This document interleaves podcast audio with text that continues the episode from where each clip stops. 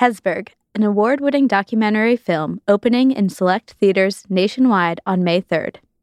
Hesburgh offers a fascinating look at more than 50 years of American history, as seen through the eyes of Father Theodore Martin Hesburgh, longtime president of the University of Notre Dame and America's most well known Catholic priest. Critics are calling Hesburgh a powerful and extraordinary film about one of America's all time greatest educators. Group sales available. More information at hesburghfilm.com.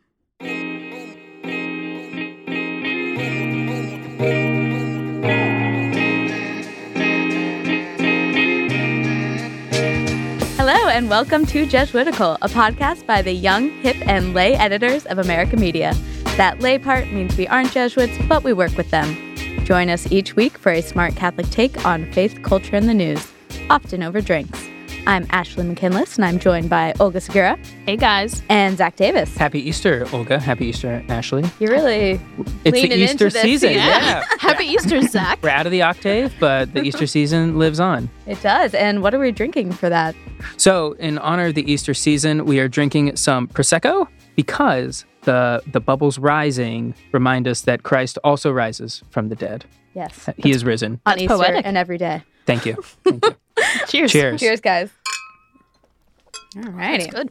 It is good. Who are we talking to, Olga? This week, we're talking with Kate Bowler, a writer and author of the New York Times bestselling memoir, Everything Happens for a Reason and Other Lies I've Loved. She's also a professor of Christian history at Duke Divinity School. Uh, and as a historian of religion, one of the topics she covers is the prosperity gospel. Yes, and the prosperity gospel is this theology or a belief that if we pray enough or if we're good enough, then God's going to send good things our way. You know, either it's wealth, money, or, or health or good health. And it's something that we've earned because of what we've done. Yeah, and in her memoir, she looks at the prosperity gospel from a very personal perspective. She describes being diagnosed with stage 4 colon cancer and explores the prosperity gospel and what it's like to contemplate your own mortality. Yeah, this is the one of the most moving things I read in Mhm. 2018. I, I mean. I- it's a super relatable thing where you know you you're you're met with this horrible news about illness of a loved one, and and you're wondering, you know, did God make this happen? Is there a reason for this? Mm-hmm. And yeah, and she's really, it's a very raw look at the experience of, you know, going through this horrible thing and having people giving you like really harmful advice saying Yeah. like there's a reason why why you have cancer at age 35 when you just gave birth to your first son and so yeah it's a it's a really powerful book um, and we were so grateful that she came onto the show And in addition to writing Everything Happens for a Reason, she has an upcoming book that's a historical look at the prosperity gospel, not a personal memoir like the first one. Um, and this one's called The Preacher's Wife The Precarious Power of Evangelical Women Celebrities. And that offers a look into the world of Christian women leaders like Beth Moore and Victoria Osteen. And so we get into that and more in the interview. So stay tuned for that. But first, it's time for Signs of the Times, the part of our show where we sift through the Catholic news of the week so you don't have to. Uh, first, we were we were on break when the horrible terror attacks in Sri Lanka happened. So we just wanted to give an update on what's going on there. Um, these these were the attacks on churches and hotels that happened on Easter, killing about 250 people. Uh, since then, churches are still closed uh, indefinitely. People have been you know, having watching mass on TV. The cardinal did a private uh, service at his own residence that was broadcast throughout the country. Yeah, and then there was a rural diocese too that sort of managed to hold hold mass despite uh, a lot of churches being closed. And this is just a really part a part of a really terrible trend of uh, extremist violence in religious spaces. You, we had the attack on the mosque in Christchurch, uh, the synagogue in California, the the black churches in uh, the South. And we're praying for an end to all of this extremist violence and uh, hoping that interreligious unity can bring us together. Yeah. What's our next story, Zach? Our next story is that there are big changes coming to the Vatican's Roman Curia. So, for those of you who might have been like me and thought that the Roman Curia was just some church document, um, what is the Roman Curia, Zach? So, I uh, it's basically the uh, collection of offices at the Vatican that go by different names. They're congregations, they're pontifical councils, dicasteries, academies, etc. Uh, the Vatican's website has 56 different ones, and they're anything from some of them you might recognize, like the Congregation uh, for the Doctrine of the Faith, which um, is a charge of the teaching of the church. There's um, congregations that are in charge of who gets canonized a saint and who doesn't. Yeah, so the Curia is basically like the bureaucracy of the Vatican. And one of Pope Francis's major goals when he became pope in 2013 was to reform the curia because it was seen as many as outdated and an impediment to other changes in the church. And there's basically the shift is going to come through this document that's coming out that's going to reorganize how all of them are used and brought together. Right and so one of the big things is there's going to be a new emphasis on evangelization. Two of the current congregations are going to be combined into what they're calling a super dicastery. Um, and so traditionally the congregation for the doctrine of the faith has been seen as the most important congregation um, and with this shift the shift is ta- going from you know protecting church teaching and enforcing orthodoxy to evangelization both in mission territory and in places where christianity is kind of losing steam. And there's the second shift that people are expecting from this is that this is going to open up roles for lay people in the church. Traditionally these offices have been held by cardinals or archbishops, and this document will either explicitly or implicitly allow for uh, lay leadership in these at the Vatican. What's our next story, Olga? So, this past weekend, Pope Francis has donated $500,000 to organizations in Mexico that are helping migrants with things like lodging, basic needs, or even food. And these funds are coming from Peter's Pence collection. Yeah, and that's actually one of the offices of the mm-hmm. Roman Curia. And it's um, I was actually surprised when I saw the headline. I was like, oh, obviously this is a good cause. Um, it's great that Pope Francis is paying attention to this, but where did, where did this $500,000 come from? Right? Turns out Peter's Pence is where if people make donations to the Vatican, it all goes to this fund. And it's sort of the Pope can apply it where he sees fit to different right. causes. And the goal the is to provide Pope Francis with the financial resources to help people all around the world that are affected by things like oppression, war, or natural disasters. Yeah, and so Pope Francis he has has these funds that he can you know use as he chooses, um, and he he saw that the there was less media coverage of the plight of migrants in Mexico, and so he decided he wanted to put his money there not only to you know direct resources there and help people on the ground, but, but direct to, clicks, yes, and headlines, yeah, raise the profile of what's happening at the border. What's our next story, Ashley? A former church in the Bronx is being transformed into affordable housing. Um, St. Augustine Terrace was opened earlier this month uh, at a ceremony where Cardinal uh, Timothy Dolan was there to give his blessing. Um, and this is going to have 112 units of affordable housing for New Yorkers living below the poverty line. Yeah, 77 are designated for families and 35 for people with chronic mental health issues. Yeah, and people are really excited about this because the church is actually one of the largest private landowners in New York. Right, which is kind of a thing you don't really think about. Mm-hmm. But um, there are a ton of churches and there are a ton of old convents and there are a ton of schools, and a lot of them aren't being used in the way that they used to be. And property is, for better or worse in this world, um, a huge symbol of power and we can use that power for something yeah no i was really heartened by this by this development um, it's a good partnership between the state mm-hmm. and the church. Uh, the state is providing money for you know for the affordable housing for the tenants who are staying there, and the church is using its resources, the space, and also the social workers who are going to be um, providing mental health services to people living here. Right, and if some of these buildings aren't being used for their original mission, they can still be used for the mission of the church. What's next, Olga? So last week, Joe Biden announced that he will be running for president, which means that there are at least five Catholics running this year. Yes, the other Catholics are Julian Castro, Kirsten Gillibrand, Beto O'Rourke, and Tim Ryan. Yeah, and so America noticed this trend. American other Magazine. people, American Magazine, not the country. uh, confusing, especially in contexts like this. Uh, that there have been Catholics running for president uh, for for a long time since uh, and John F. Kennedy was the first and the last. Well, not um, the first to run, the not first the first to, run, win, the first to win, and the only, the only to win. And so we compiled a listicle of major presidential candidates who were Catholic since JFK. Um, and I thought this was a good opportunity to ask a question for the three of us: Is that would you vote for a candidate based on their religion, Catholic or otherwise? Personally, I am automatically more sympathetic towards uh, Catholic candidates. Um, I feel like I have, you know, maybe it's just a little bit of Catholic tribalism, but I feel like we we come from a shared tradition. Um, they we speak a similar language, uh, and even if I don't agree with that with them on all policies, I feel like I at least have a higher authority that I can appeal to and be like, hey. You're Catholic. Right. You need to listen to what Pope Francis is saying.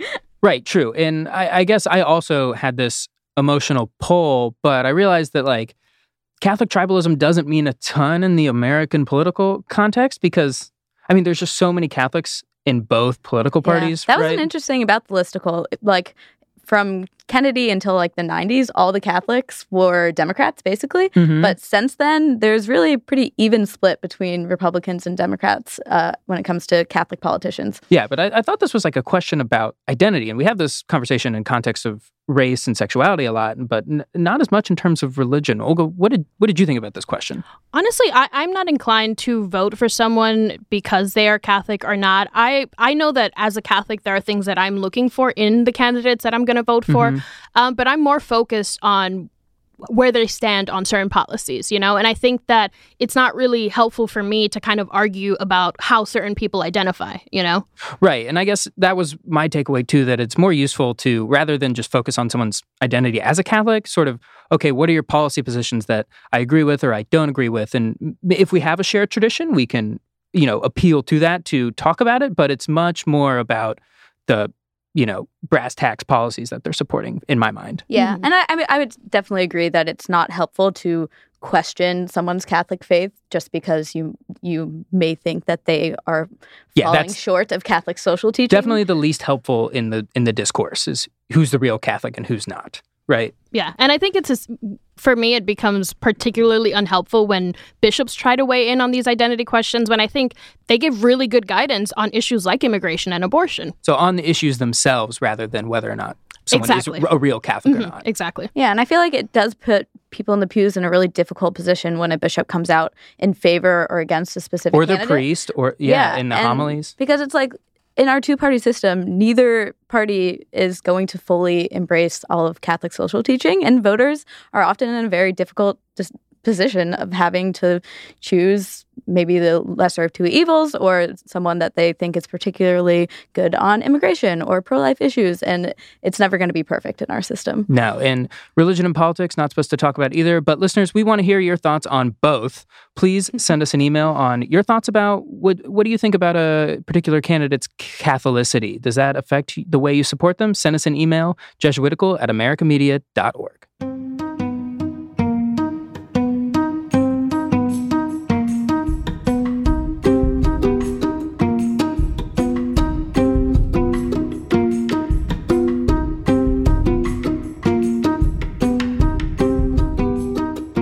Today's guest is Kate Bowler, a professor of the history of Christianity in North America at Duke Divinity School. She won the Christopher Award for her book, Everything Happens for a Reason and Other Lies I've Loved.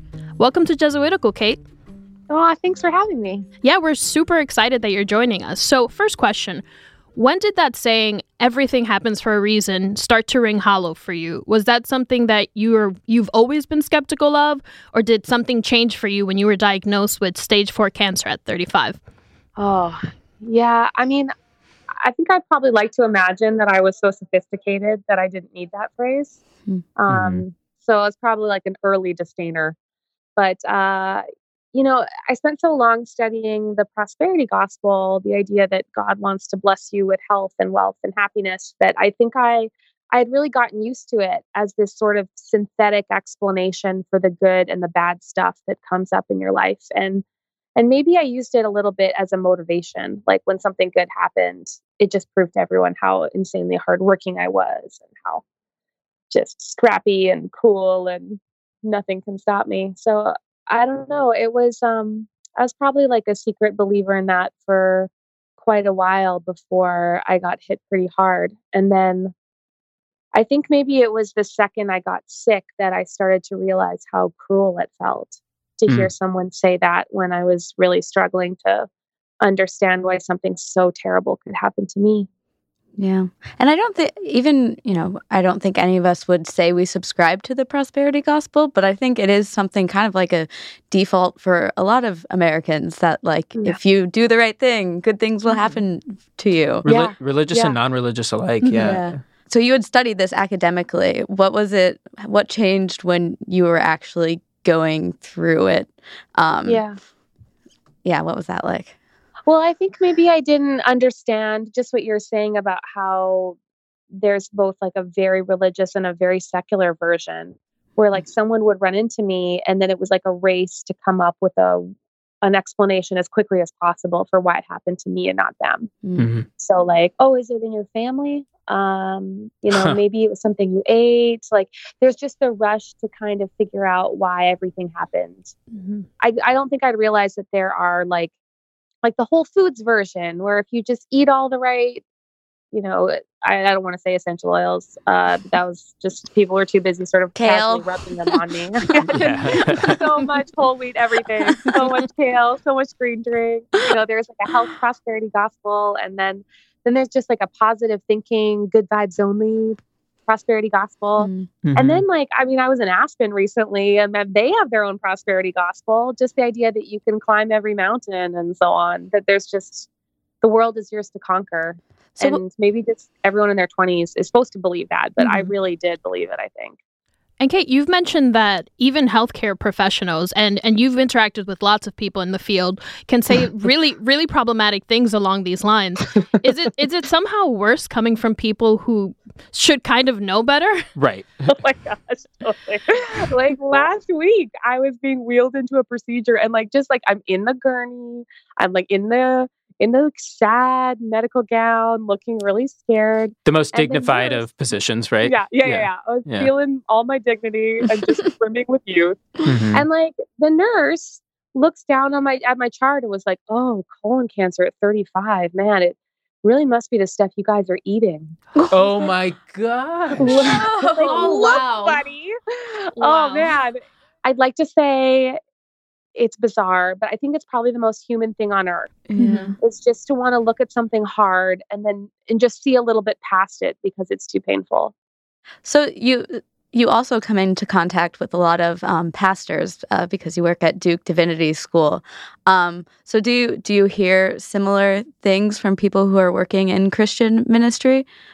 Yeah, you know, and not just because I work here, but thank God, Duke School was like kind of the good guy in my life for the last couple years because I found in, I don't know, in mainstream Christianity, the ability to hold the tension between, you know, believing that God is good, for example, and not necessarily being able to see all the fruits of it here on earth. And I was so grateful for the space they held open to me to be a believer, but not be proof of anything.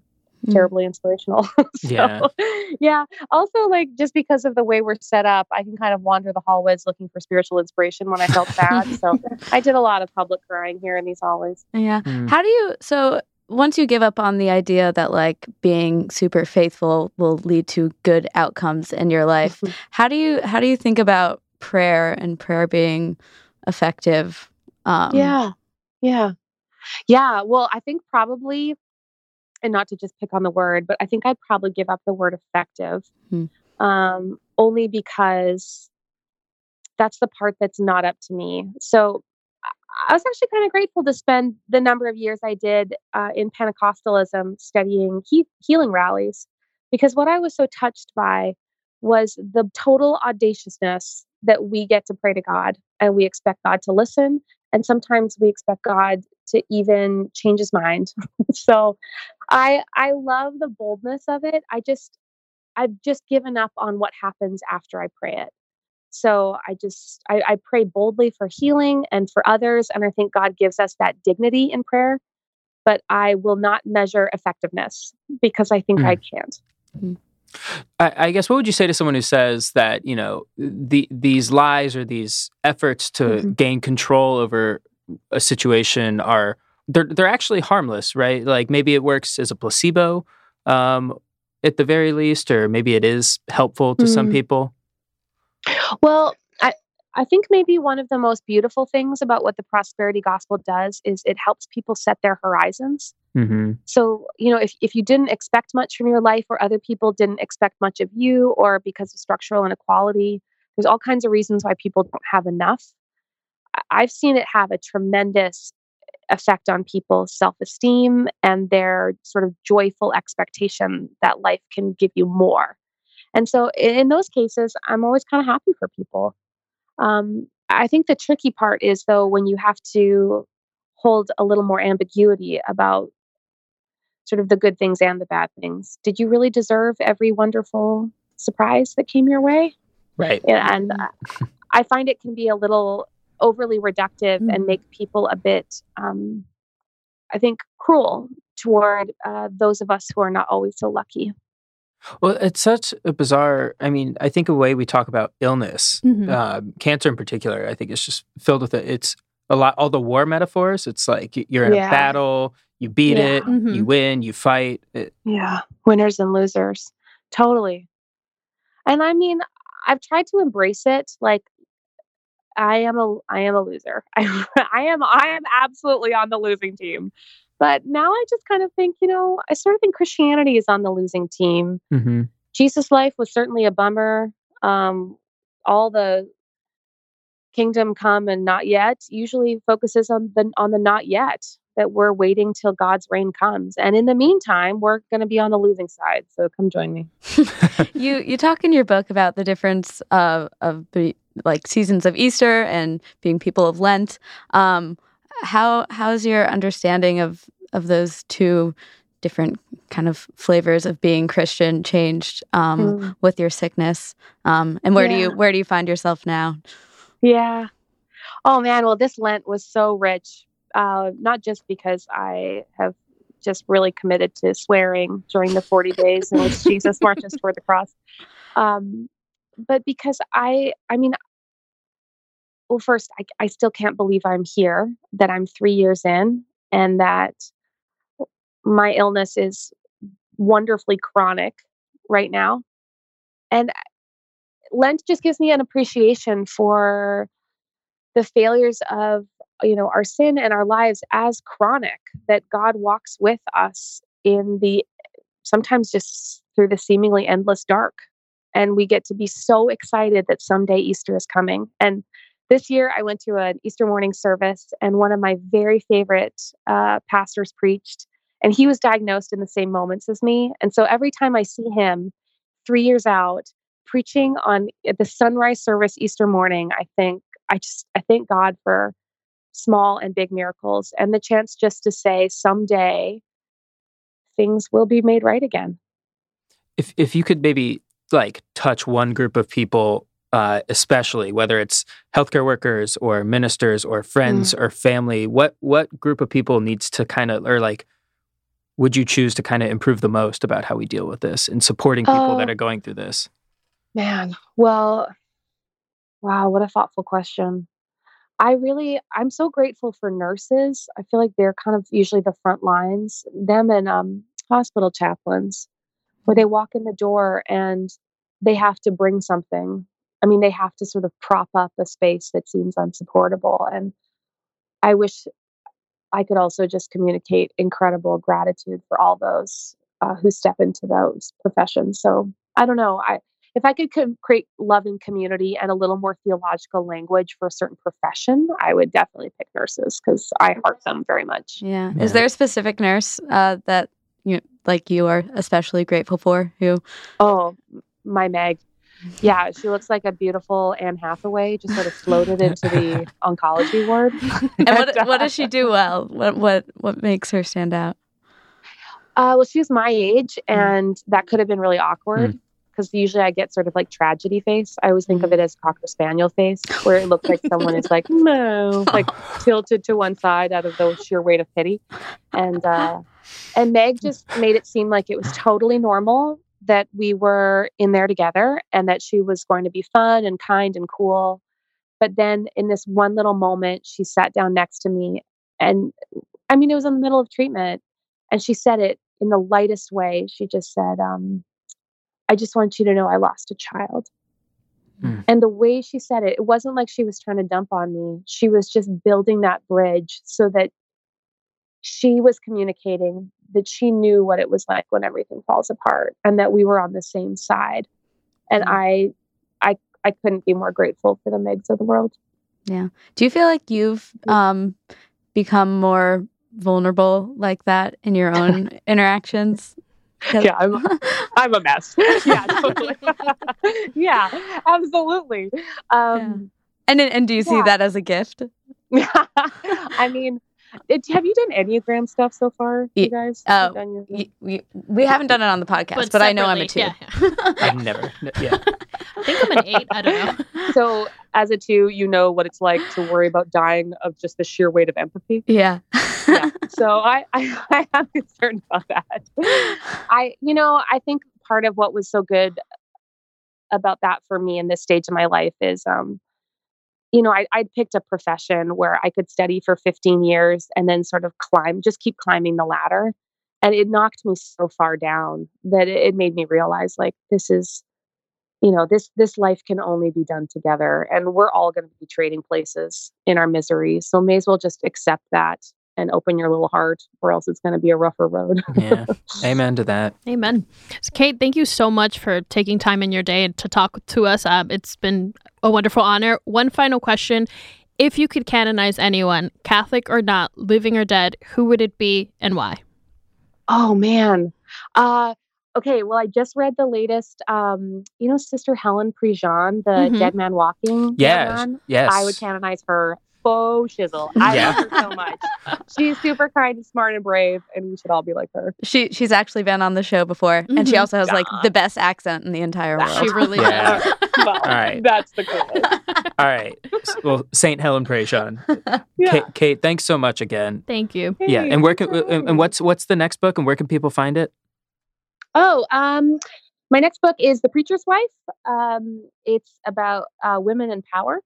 And uh, yeah, and then I've got my podcast, Everything Happens. If everyone wants to listen to other people kind of muscling through. Yes. Great. It's and it's great. Yeah. Yeah. So thanks again and Okay, thanks yeah. Have a great Kate. day. Yeah. Yeah. Take care. Yeah. Bye. Bye. Bye.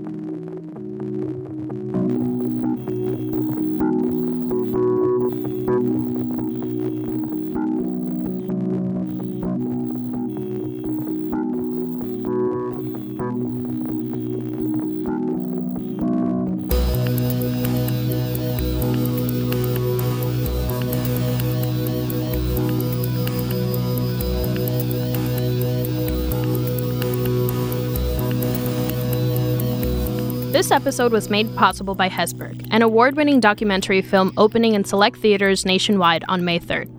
Hesburgh offers a fascinating look at more than 50 years of American history, as seen through the eyes of Father Theodore Martin Hesburgh, longtime president of the University of Notre Dame and America's most well known Catholic priest. Critics are calling Hesburgh a powerful and extraordinary film about one of America's all time greatest educators. Group sales available. More information at hesburghfilm.com. All right, now it's time for Consolations and Desolations, the part of our show where we talk about where we found God this week and where it was harder to find God. What do you have, Olga? So this week I've got a consolation. Uh, earlier this week, I was part of this panel that was led by the Faith in Public Life, which is a social justice organization made up of clergy and faith uh, leaders, both Catholic and not. Um, and more often than not, when I'm professionally talking about my faith or my struggles with my faith, it's always in a really white space. Um, and this panel, uh, aside from the moderator, John Gehring, who's a white man, um, it was just five people of color. And it was four women, including myself and a Latino man. And it was just really refreshing to be able to talk about my faith and the work that I do here at Jesuitical, the work that I do as a writer, in a space with other people who, you know, I feel like sometimes I have to handhold when I'm talking about certain things because I'm like, okay, if our listeners are white, then I want to make sure they get it. Um, but here I didn't have to do that. And it was just really refreshing to be in that space. And it was extremely consoling to just see that, you know, God was present in the experiences and lives of people who look just like me. So that was a really wonderful consolation. Yeah. And now that you're, you're co-host, at least, you're grateful for the hand-holding that you do sometimes, and that is a ministry that you do. And I am glad that you were able to get this different experience. Too. Thank you. But thank you for all that you do always. Yeah. What do you got, Ashley? I also have a consolation. It's a little meta, I guess. um, I was, as I often do on Tuesdays, thinking about what I was going to say here, um, and I was just like looking back on my my spring, and it's been a really good month for me. Like there've just been like a bunch of things where, like in the moment, I was like, oh. This is going to be a consolation. This is going to be a consolation. I mean, like, um, I went to the NCAA national championships and UVA won, and then I ran a half marathon, and then I had a great Easter. And so I was like thinking back on that. And then there was like this voice in my head being like, that was not a consolation. You were just having fun. Um, you need to be a little bit deeper. Um, and it, this came after our conversation with Kate Bowler and the prosperity gospel. And it just felt wrong to be like, oh, like all these things are going well in my life right now. So like that must be where God is. Um, but then I like kept thinking and I was like, okay, so what is the consolation here or the desolation? I thought like I didn't want to deny that God was there in those happy moments. Um, and so I just thought about, okay, so I didn't earn these. They, this was just like sheer gift. Like I didn't earn it, but I didn't not deserve it. And it was a, just a huge gift from the people around me that made all of these experiences so meaningful, and and from God. Um, so kind of like realizing that it was a gift frees me up to like be okay with just having fun, but also realizing that like when I inevitably do face like a more trying time, that doesn't mean that God isn't there then too. So yeah, that, I mean that's the that's a cha- like the challenge is to not also feel guilty about the Yeah. good things happening in your life yeah. and taking that to prayer. hmm What do you have, Zach? Um, I have a consolation this week as well. All three. It's Easter. Things must be going well. Um, there was baptisms this Sunday at my parish, uh, which is it makes mass a little long, but it's ultimately a really great thing because at my parish the way they do it is it's just during the normal eleven fifteen liturgy that a lot of people go to regularly, and they'll take the the nine babies and the parents and godparents to the back of the church and they'll baptize them. And then the priest will take the baby and hold the baby up like Rafiki holds up Simba in The Lion King and introduces the new Christian to the congregation. And you've got people from the choir loft like careening down to get a look at all the cuteness that's happening. And it made me realize that this is such a joyful moment, not just because there's cute babies, but also because I realized I don't actually see random strangers' sacraments very often. Mm. I feel like there's this trend in American Catholic life where you are typically only at a baptism if it's someone you know. And so you're kind of focused on like how it's affecting your family or a funeral or a marriage or any of these different things. You're really, it's, you usually know the person. And this sort of made me realize that God in the church is bigger than myself and my relationship to even the people that I do know at the parish. And so while there are still these terrible things happening in the church, it's still growing. And I think maybe, I don't know, we should go to more strangers' sacraments. Just show up. yeah, totally. I don't know. I think I think that would be a good thing for us. I don't know how to fix that, but just a thought. no, and those babies are adorable. And they're adorable. All right, Jesuitical is brought to you by America Media and produced by Eloise Blondiau. Our editor is Noah Levinson. Jesuit formation provided by Eric Sundrup, SJ. Production help from Kieran Freeman. You can follow us on Twitter at Jesuitical Show. Please subscribe to us on Apple Podcasts or wherever you get your favorite podcasts and leave us a review. Shout out this week to Catholic Lion King. Jesuitical is recorded in the William J. Loschert Studio at America Media in New York City. For America Media, I'm Ashley McKinless with Olga Segura and Zach Davis. We will see you next week.